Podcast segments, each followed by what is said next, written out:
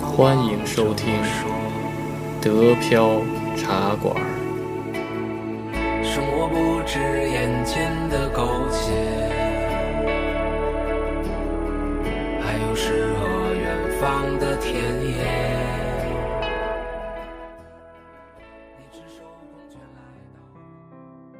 欢迎大家来到新的一期德飘云茶馆，我是黄老板。呃，我是老李，大家好。大家好，我是安逸。大家好，我是冉老师。大家好，我是梦楠。哦，我是 Wendy。大家好，我是加菲猫。大家好，我是老齐。啊，我觉得现现咱们还是那云茶馆吧，云茶馆就是谁想聊都可以，对吧？然后呢，就是谁想先分享，然后都可以。就是我这个话题，然后看大家在那个可以在探探讨一下，就是柏林的概概念，因为我是概念是，我认为柏林是德国的缩影。这是我的第一个印象，整个柏林可以反映出整个德国德国的生活状况。呃，因为从历史上来说啊，柏林是说实话，从德国统一以来，柏林就是它的首都。德国没统一，那个也是也是也是普鲁士统一，也是东德。不不不，你们说的没错，统一以来嘛。德一直在统一前是各个城邦、各个独立的国家，都是王国。在普鲁士最后建立起统一全德国，最后从巴伐利亚这些十几个王国建立起普鲁士只是王国之一而已。这十几个王国建立一个统一的德意志帝国的时候，柏林是德意志帝国的首都。而在这之前，德意志只是个地理名词，它不是个统一的国家。虽然柏林是普鲁士的首都，但是慕尼黑是巴伐利亚国的首都。就像法兰克福，法兰克福是自由城邦，它是永远自由独立城市。而且法兰克福是东罗马皇帝的选举城，所以当时在东西德合并的时候，尤其在东西德分立的时候，西德在选首都的时候，很多议员要求把法兰克福定为西德首都，而不是选波恩。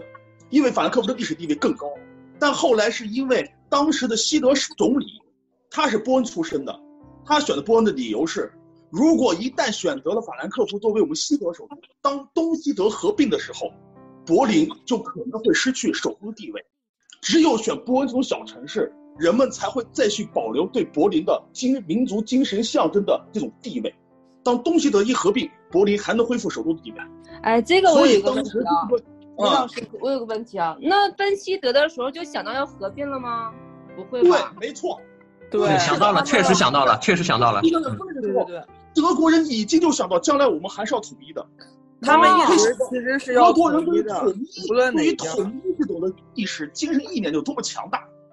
这也是当时为什么柏林在德意志德国建立之后，柏林作为首都的时候，它是德国统一的象征啊。对，唯一一个就是德国的城市里面分东西。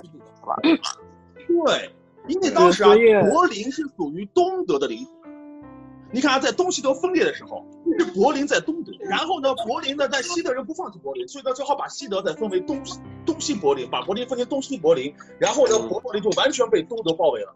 嗯，对对对，这样的，尤其在在那个冷战最严重的时候，东西德分裂严最严重的时候，西德人是吃不上饭的呀，全靠北约空运。因为把铁路输入全断了，西德人就靠空运来活着，整整一年半呀。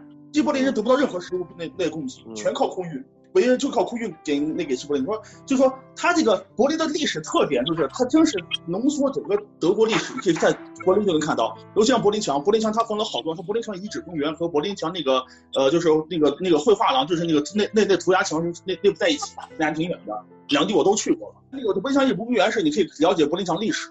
对图像的资料，还有一些那声音的资料，然后你可以了解，然后再配合那个你看那些剧啊，比如说像那个德国八三呀，然后然后还有那个德国八六啊，然后这些这个讲他的讲柏林的八三年八六年那会儿那个时间的那会儿那个剧连续剧，反正感觉就是说这个一下一下把你还原到那个那个时代的时候呢，感觉就是。没，你没有无法想象，就这个城市将原来还那样过，对吧？然后这个感觉是一个很宽、很宽松的一个城市，然后之前居然还那么严密过，对吧？然后就比如说你那个，呃，一一过一过那一翻过墙，然后可能就把你打死了，对吧？轻的把你抓起来，然后严严重的就把你又是直接射杀了，对吧？像属于这种情况，嗯。然后，然后那边还有那个教会的一个搞捐赠，那个你你可以去去捐钱，那个保持维护。然后在那个呃涂鸦墙那边是更加的像艺术墙了，很很多年轻人是那个那个涂鸦墙很有意思，涂鸦墙确实很有意思，而而且很长，两百多米，就在河边。所以我而且我觉得东西柏林给我另外一个更深的印象就是它的建筑区别，东西柏林的这种分立，使两方跟这个城市的建筑风格有极大区别。西柏林基本上维护了之前欧洲就是德国城市小城市的特点，呃，街道狭窄，但是呢，都是那种欧式建筑为主，比较漂亮。然后东呃东柏林这边，就像北京一样，大马路、高楼林立，然后大那个宽宽的感感觉，觉得都很大气。但是统一以后，两者融合到一块了。我记得我在柏林玩的时候，我是那个坐的那个大巴，大巴时候他就你就旅游大巴谁上谁那谁下，他就会解释介介绍整个那个柏林城市，真的感觉到明显差异。哎，其实因为开始老李说到了一个人啊，就是说这个呃，联邦德国第一任总理这个阿登纳阿登纳尔，嗯，这个人是吧？他就是在当时在这个二战以后是吧？然后西德成立以后，他的整个战略眼光其实就是很宏大的。像刚才你还问孟楠还问了一个问题，问老李说，嗯，为啥当时在柏林一拆的时候就要想到总有一天要要要合并是吧？确实，当时这个阿登纳尔他就他们的那个策略或者眼光，他其实就已经看到几十年以后的事情了。他整个的策略都是都是围绕着这个事情来做的，只是说通过一代一代这个这个德国精英的这个努力是吧，后来完成了这个事情，确实就是变化了，就不再是说像之前二战以前的，就是说把德国作为单独的国家一个国家是吧，在欧洲里面要要称王称霸的这么一个一个角色来来处理自己的国家事务了，他要把自己融到那个欧洲的整体里边去，因为这里也是有战战略战略考量的嘛。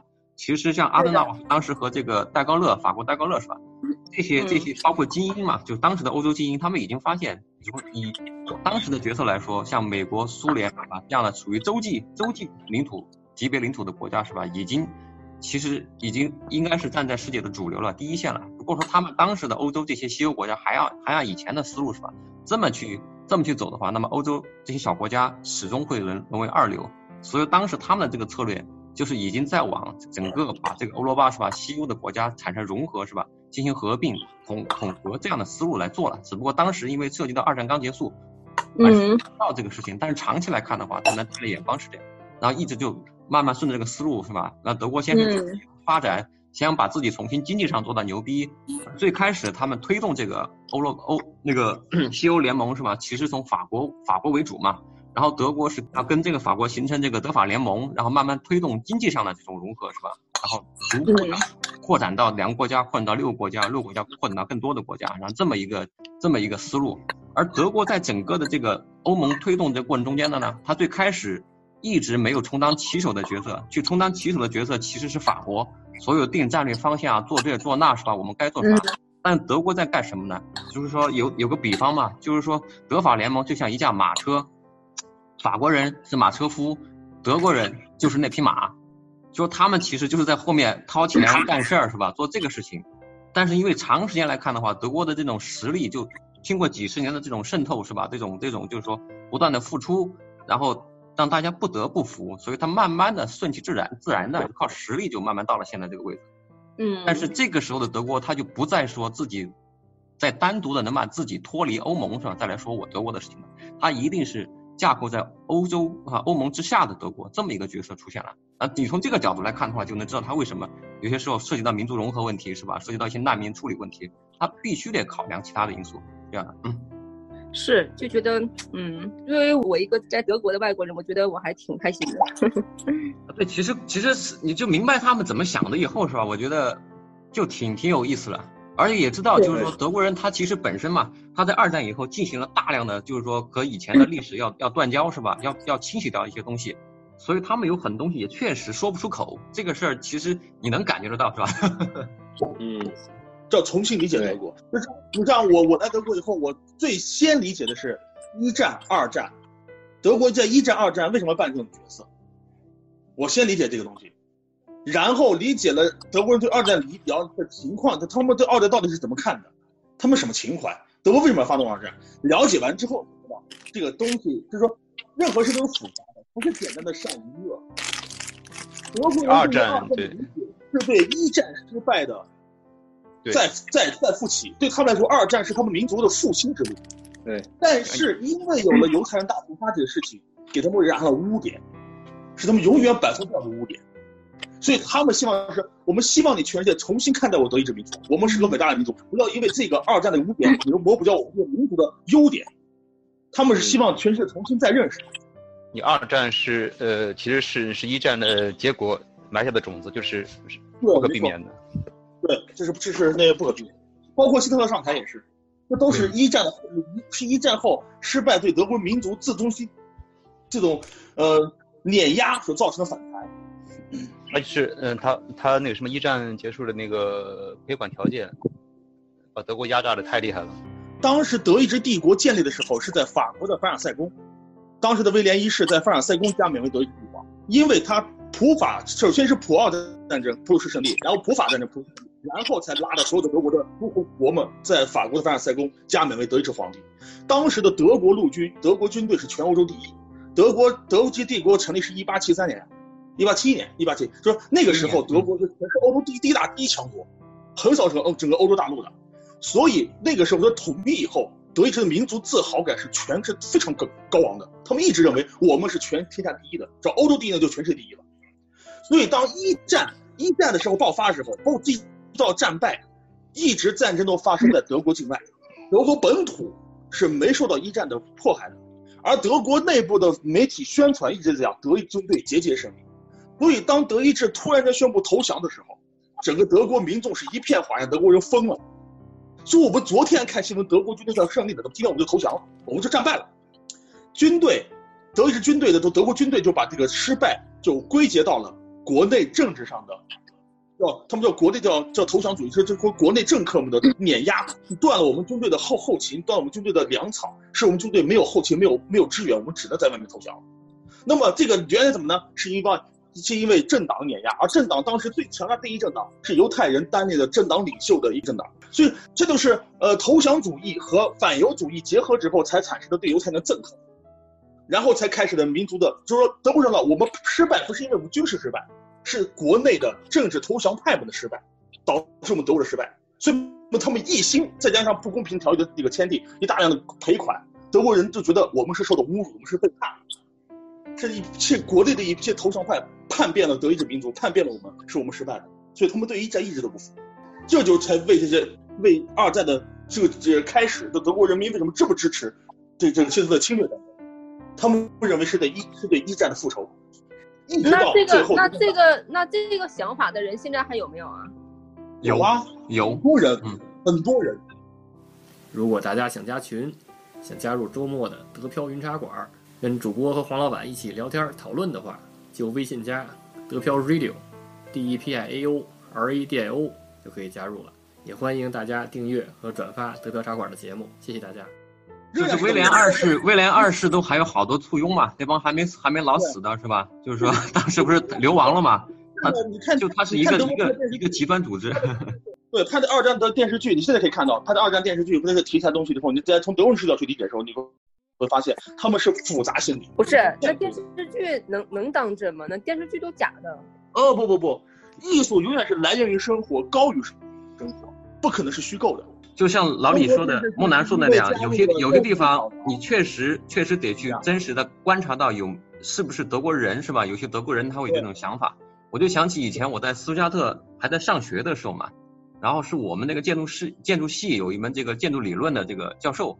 我当时去找他，因为国内的那个课要要要免课嘛，我想去免一个设计，我就去找他聊天是吧？然后刚开始嘛，反正把这些这些乱七八糟的事儿说完了，然后他就开始那个啥，就跟我跟我聊天嘛，然后就说起，反正不知道是先说起，反正我们的中间的一些设计东西，然后开始延伸到德国历史文化是吧？刚开始大概意思是说，你作为一个大学生是吧，在到德国以后，其实你应该做的是这个研究是吧？你和普通的这个 F 哈的，比如说他要去。为了就职是吧？怎么样的？你这个思路应该是不一样的。然后就开始讲到，慢慢涉及到德国历史嘛。后来他就自己越讲越嗨是吧？就开始聊到了 一战、二战的时候了。他当时主要聊的是一战，一战之后的那个情况啊。就自己越说越越激愤，然后就把明确的像刚当刚才老李说到一些啊，比如说当时 德国工业工业突飞猛进的时候是吧？已经到达这个世界第二，然后然后全球第一了是吧？然后这些包括英法俄是吧？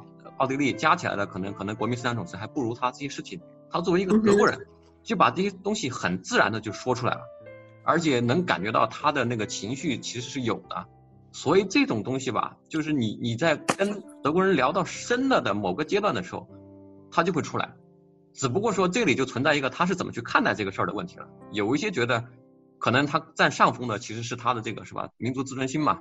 然后呢，如果说他可能从 从小或者是说或者说经历过那段时间的时候，他可能更多的是一些这种自省啊，是吧？这样的这样的特征。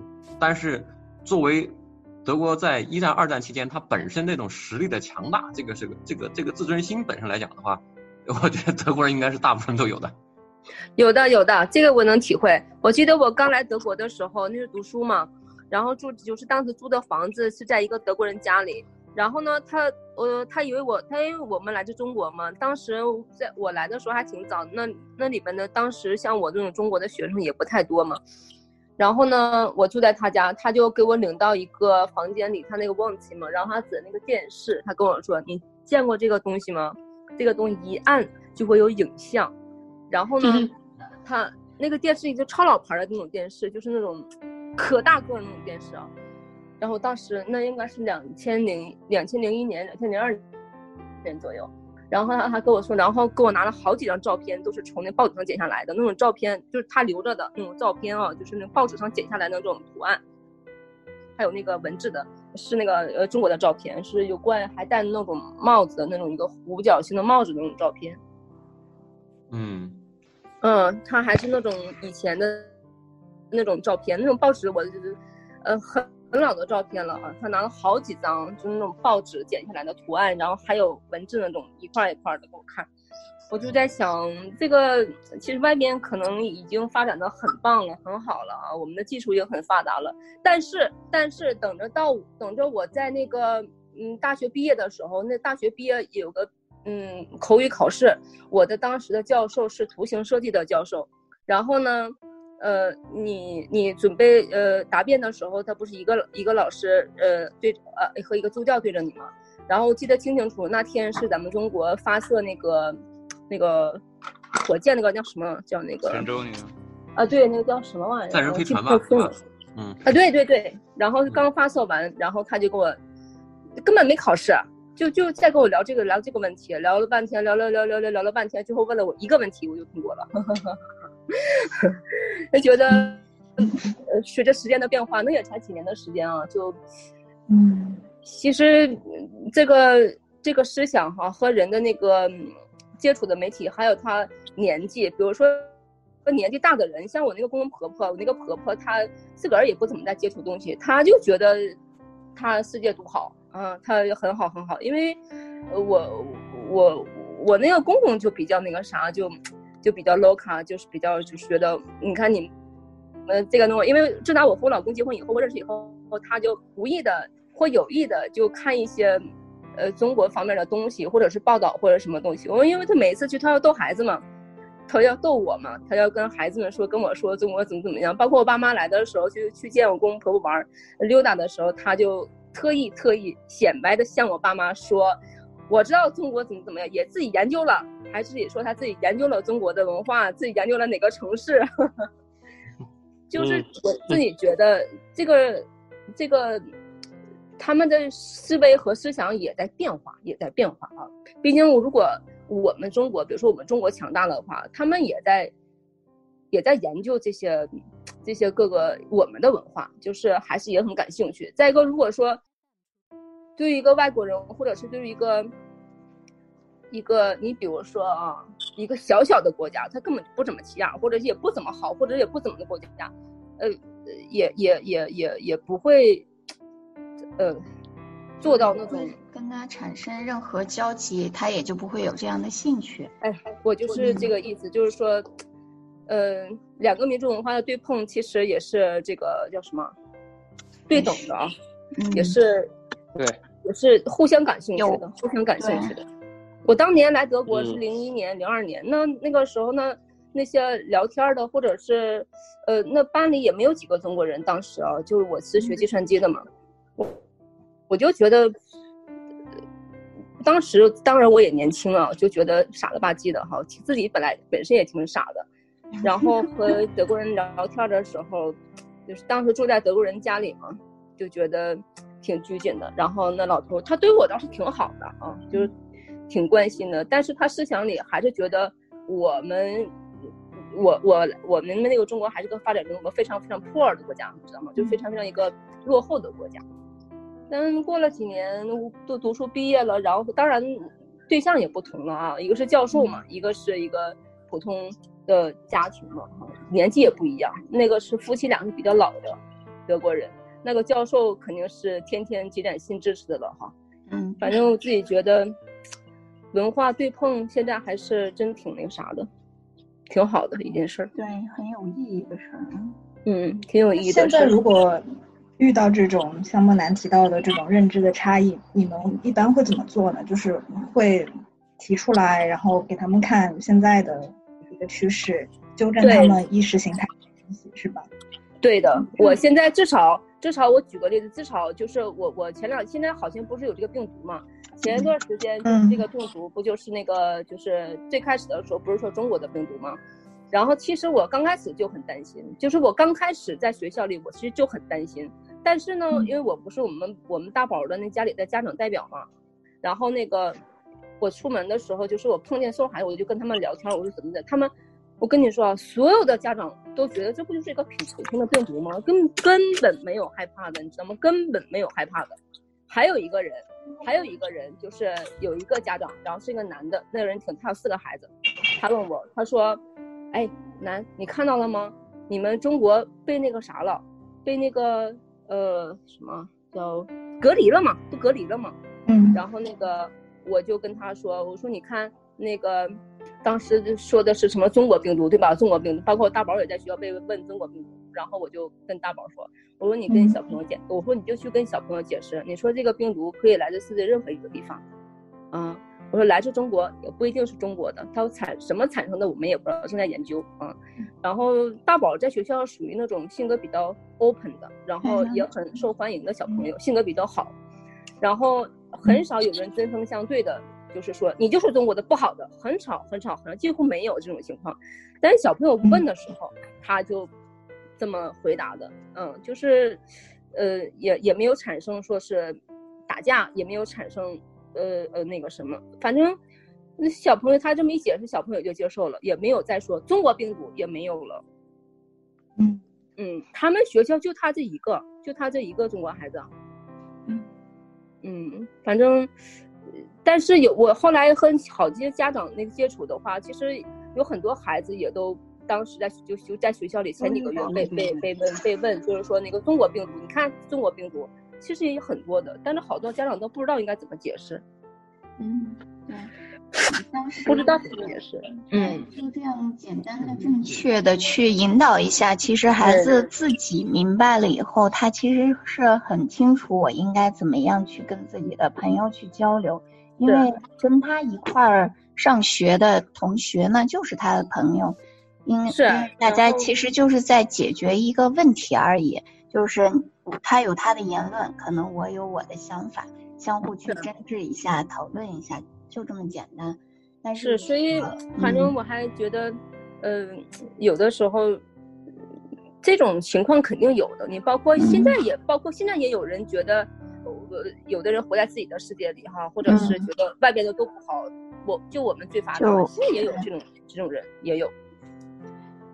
嗯，当然有，美国都有这种，对对对呀，哪个都有，是他会把自己圈起来，对对呀，就把自己圈起来。现在也有，德国也有的，所以我当时我记得读书的时候，他跟我说电视怎么怎么样，我没有反驳他，因为我也德语也不怎么好，刚来也。害怕哈，就比较拘谨，比较胆小，比较害怕，也不会跟他反驳什么的。如果是现在的话，就是我会跟他讲，这样其实也会交流的。那刚开始是不太敢交流的哈，住在人家家里啊，不太敢交流的。后来就慢慢好了，真的是，呃，融合了几年以后，你包括你读书，你融合了几年那里的文化和那些朋友交往以后，你就觉得，其实他问你的话可能比较 sharp 啊，比较针对，但其实并没有恶意，他可能只是想理解。就是想了解一下他们的东西，哎，其实后来，嗯，后来其实我就觉得挺那个啥的，嗯，其实好多也是可以，包括咱们说这个呃柏林，不是说东西合并呀，遗留历史留问遗留问题，我其实是后来就觉得德国人这种性格其实挺，嗯，正面面对的，就是说有问题我们就解决啊，还是正面面对的，并不是说有问题我们不要它，我们不看它问题，我们做别的吧。就是说，其实现在我还是挺能理解，就是就是通过比如说啊，就就像我，我通过这个历史问题处理的问题，呃，态度决定现在他们这个态度，我也还是能理解，我觉得还挺好。嗯，对。所以我总我总我我自己就是在我就和朋友聊天，就说就是德国这个德国这个思想还是很理性化的啊，学理科的，学理科的脑袋。对。而且随着这个群体年轻化越来越多的话，整个就是现在其实很多人都来过中国和东南亚这片，其实那种非常 old fashion 的那种那种那种呃想法，其实已经慢慢的被纠正过来了。嗯，对的，对的。嗯，而且他们特别享受，只要去过中国，他一定很想留在那儿，很想享受这样的生活 状态。是的，那是他原来没有过的。对。那行了，那个时间差不多了，对吧？这个话题还是没聊完，对吧？对的，对的。行，那那个欢迎大家收听，下期再见。好，再见。好，下期再见。拜拜，拜拜。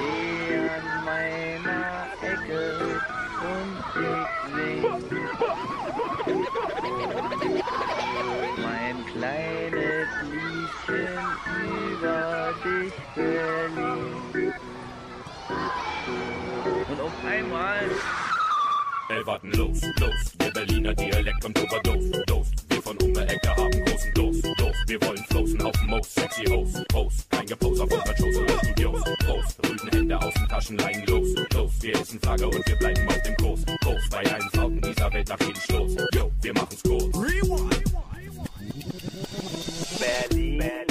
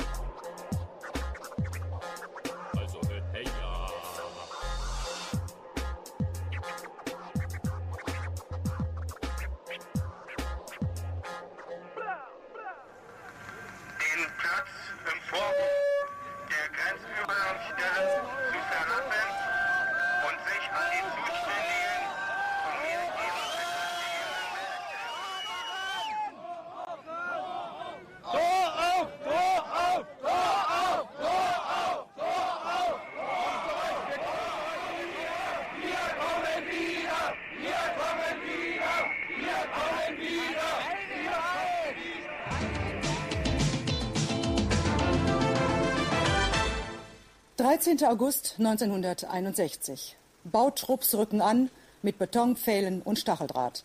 Ostberlin wird eingezäunt. Dann, Stein auf Stein, entsteht die Mauer. 165 Kilometer lang. Sie zerschneidet Berlin, trennt Familie, Freunde, Bekannte. Jetzt nach 28 Jahren, zwei Monaten und 28 Tagen hat sie ihren grausamen Zweck verloren.